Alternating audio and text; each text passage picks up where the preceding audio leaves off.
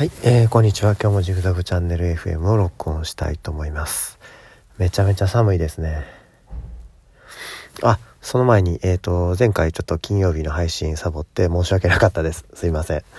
えっ、ー、とね、ちょっとね、あのー、出かけてて、親戚の家に行ってて、ちょっとね、そこ Wi-Fi もなくて、で、携帯の電波も不安定っていうようなね、あの、ちょっと山奥だったんで、もうちょっといいかなと思ってやめちゃいました。失礼しました。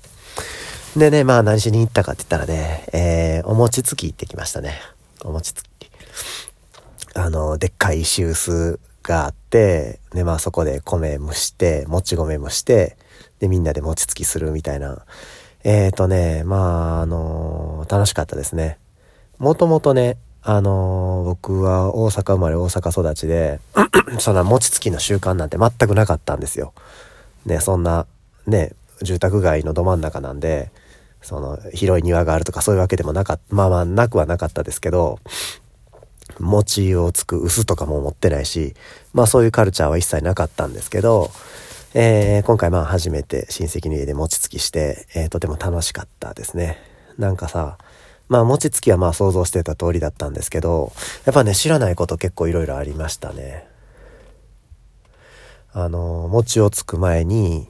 えー、薄をさ、なんか熱湯で温めなきゃいけないとか、そんなのも知らなかったですし、で、の、ついた餅を、こう、なんていうのかな、こう、普通のこう、丸餅にしていくんですけど、まあ、切り餅にする場合もあると思うんですけど、まあ今回丸餅にしたんですけど、その丸餅にする方法とかね、あの、簡単にできるんかなと思ってたんですけど、めっちゃ大変でしたね。めっちゃ大変でした。すっごい手にへばりつくっていうかさ、どうやって作んの？みたいな。一つ目はまあできますよ。二つ目からもう手につきまくってもうどうしようもないみたいな。で、なんかつかないようにさ、こう、なんか餅取り粉みたいな、上新粉みたいなのかな？米の粉みたいなやつをまあ使って、こう、つかないようにするんですけど、なんかその塩梅も難しいしさ、大変でしたね。まあでもお餅はすごい美味しくて。あのね、つきたてのお餅あの、売ってんのとよくさ、全然違うとかいう話聞いてたんですけど、あの、僕が作ったやつは、売ってるお餅とほぼ一緒の味っていうかね、そんな感じの味でしたね、食べた印象は。まあ、売ってるやつと一緒やん、みたいな。形がちょっと違うだけで、みたいな。で、まあ、大きなお餅作ったり、小さなお餅作ったり、まあ、いろいろ。ね。で、味付けもさ、なんかきな粉とか、なんやろ、醤油とかよもぎとか、あと何したかな。えー、っと、あ、そう、大根おろしで食べるっていうのもやったんですけど、これめちゃめちゃ美味しかったっすね。大根おろしに、えー、お餅の上に大根おろし乗せて醤油かけて食べるっていうのめっちゃ美味しかったです。まあそんなこんなで、えー、ちょっとまあ週末にかけてエンジョイしてました。えー、でも疲れましたね。片道数時間かかるところなんですけど、電車でね。あの、今さ、すっごいその、なんていうのかな、外国の観光客、観光客かなんかわかんないですけど、外国の人すっごい多くて、あの、行きの電車も帰りの電車もね、韓国の、あの、旅行で来てる感じの人と、ね、フィリピンみたいな感じの人の団体ね、みんな団体なんですけど、どう、あ電車の中にいっぱいでしたね。行きも帰りも。うん。結構あれですかね。観光でどんどん入ってきてんのかなちょっと身近に観光客が来るような施設がないので 分かんなかったんですけど電車乗ったらすごかったですわどんどん景気良くなっていただきたいですよねなんかさまあ日本もまあまああんまり他の国のこと言えないどんどん出てるんですけど感染者中国とかなんかやばいみたいなこと言ってますよねニュースで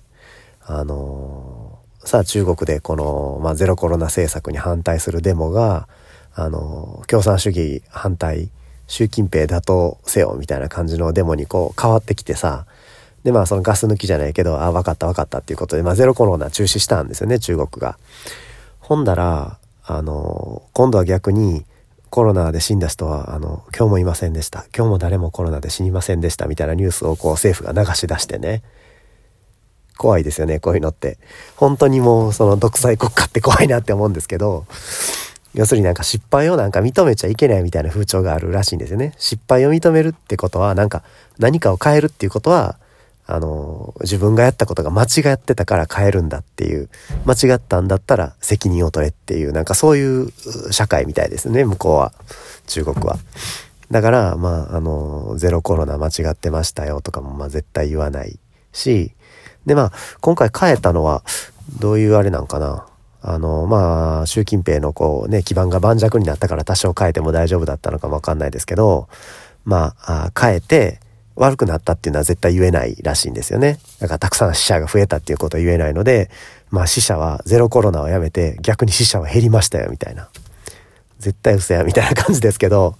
そんなこんなで、えー、実際のところはね、あの、なんかさ、わかんないですよ。本当のところは聞こえてこないんでわかんないですけど、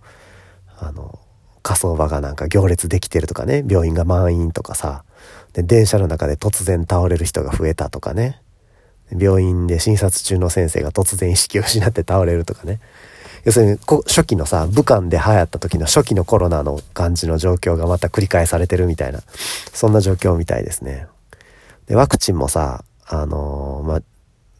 結構中国はこう、プライドとかメンツにこだわるんで、外国製のワクチンなんか買わないんですよね。どういうわけかわかんないですけど。ファイザーとかモデルナとか日本やったらバンバン買ってるんですけど、なんか一つも買ってないらしいんですよ。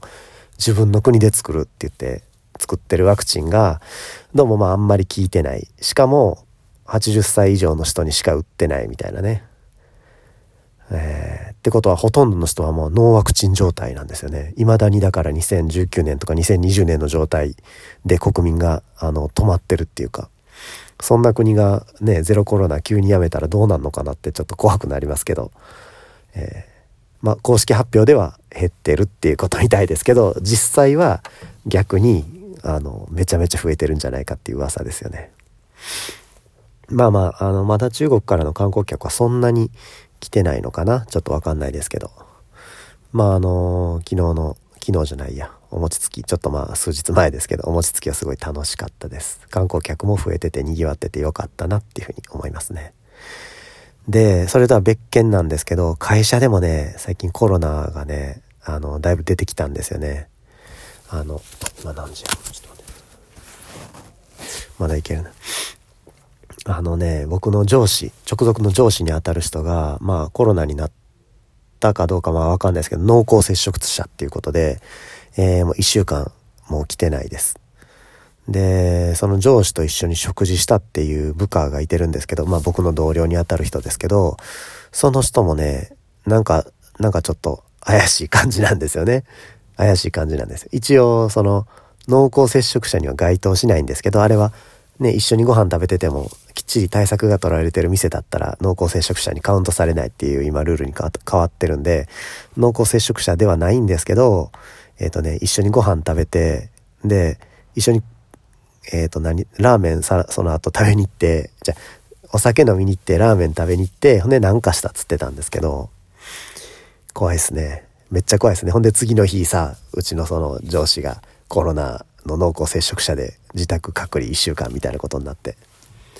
そんなことで、ちょっとまあ、きな臭くなってきましたね、コロナの方も。まあ寒くなってくるんでね、例年寒い時期っていうのは風邪とかさ、インフルエンザとか流行りやすい季節なんで、コロナウイルスも同じ理屈で流行りやすいのかなっていうふうに思うんですけど、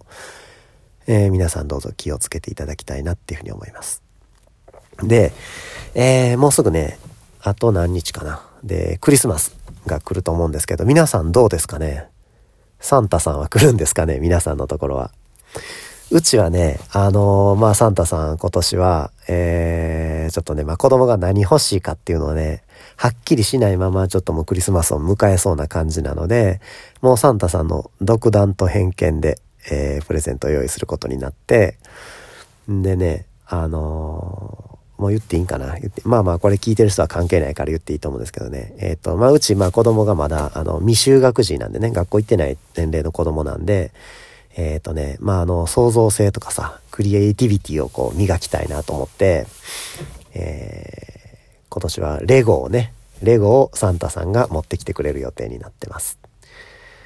えー、レゴってさ、あの、キャラクターものとか、なんかマリオとかね、なんかお姫様とか、なんか消防隊とかレスキュー隊とかなんかそういうこう、あのコンセプトものみたいなのもあるんですけど、そういうんじゃなくて、もう、もう、数のやつね。ドノーマルなやつっていうか、ただのブロックがセットになってるやつっていうっていうのがあるんですよ。クラシックっていうやつ。それにする予定です。えー、クリスマスが楽しみですよね。あのリアクションがたまんないですよね。プレゼントもらった時の。えー、皆様のお宅はどうでしょうか？よかったらコメントください。えっ、ー、と、それとね、あ、ちょっともうまた謝らなきゃいけないことがあるんですけど、あの、最後にさ、この放送の最後に、えっ、ー、と、なんか、なんかこう、決まったあれをやったらどうかなっていうふうに、決まったコーナーを作ったらどうかなっていうことで、前回言っていただいてて、あ、それいいな、すごいいいなと思ってたんですけどね、ちょっとまあ、ね、餅つき行ったりとかさ、そのサンタさんとね、打ち合わせしたりとかさ、いろんなことで、ちょっとなんか考える時間はなかったです。すみません。YouTube の方もね、ちょっと撮影今休んでるんですよ。まあ年末に向けてさ、仕事もすごい追い込みで忙しくなってるし、今家庭の方も忙しいしさ、年賀状がうんぬんかんぬんとかさ、いろいろあって。えー、皆さんもまあ年末忙しい。ほんと師走ってね、あのー、ほんと師走っていう文字通りめちゃめちゃ忙しいですよ。えー、あっという間に今日が今日が僕今これ録音してるのが、えっ、ー、と、20日、20 12月20日なんですけど、え、もう20日って感じですね。ついこの間12月になりましたね。わあ、もう年末ですね、とかいうような話してたのに、あっという間にもう半ばも過ぎて20日。えー、っとね、まあ何回も言うようですけど、仕事の方が忙しくなってきて、ね、家庭の用事も忙しくなってきて、えー、まあ楽しい反面ちょっと家庭内はピリピリしてますね、今。あれもやらなあかん、これもやらなあかん、ムキーみたいな感じで。えー、皆様どうぞ、あの、穏やかな気持ちで新年が迎えれるように、やらなきゃいけないことは今年中に、えー、終えていただくように頑張ってもらいたいなっていうふうに思います。えー、で、で、YouTube の方なんですけど、えっ、ー、とね、一応まあ僕の中の約束としては、年内にえっ、ー、と、動画をあと3本ぐらい上げたいなっていうふうに思ってます。昨日の夜ちょっと撮影しようと思って準備はできてるんですけど、ちょっとまあ疲れててちょっと撮影できなかったです。寝ちゃいました。なので、まあ今日明日ぐらいでちょっと、うん、時間作って、日中はまあその年賀状とか、あの、マイナンバーの申請とかもまだやってないし、あれ年内にやらなきゃいけないですよね。確かあのマイナポイントもらおうと思ったら。やらなきゃいけないし、うん、で、なんかその、マイナンバーの申請とかさ、マイナポイントもらうためになんか電子マネーサービスみたいなのも何個か契約しなきゃいけないんですよね。自分のは自分のね、なんか一つでいいんですけど、 PayPay、PayPay僕やってないんですけど、 PayPayとかみたいなの用意すればそれで済むんですけれども、子供ね、子供。子供のマイナポイントを受け取ろうと思ったら、父親とは、あるいは母親とは、別のサービスをね、用意しなきゃいけないんですよね。ちょっと理解できない仕組みですけど。なんかわかんないですけど、まあそれで、ね、子供二人いてるんで、なんかこう、自分、両親、自分たちとは別のサービスをなんか二つ用意しなきゃいけないっていう、まあ邪魔くさい状況ですね。まあ探せばあると思うんですけど、いろんな店で、たくさんの店で使えるサービスで、まあ使いやすくて、っていうのを探してると、まあなかなか、ね、あれしようかな、これしようかな、みたいな感じで、時間ばっかり経って、なんかもう、他にもやらなあかんのことあんのに邪魔くさいわっていうことで、どんどん後回し後回しになってますね。えー、で、まあ YouTube、YouTube の方なんですけど、ごめんなさいね、脱線しまくってて。えっ、ー、と、まあ、えっ、ー、とね、ちょっとね、何個か紹介したいものあるんですけどね、まあ撮影邪魔くさいものとかもあって、まあ簡単なやつから、簡単なやつっつっても、ちょっとまあ、あの、資料を用意するのに時間かかるんですけど、簡単なやつから撮影して、えー、まあ絶対まあ一つはやりたいなっていうのがあるんですよね。年内にやりたいやつ。で、残り二つ、あ、三つアイデアあるんですけど、残り二つは、あまあ、一応ね、撮影は同時にしてしまいたいなっていうふうに思ってるんですよ。で、あと編集のね、手間だけの問題なんで、えー、それも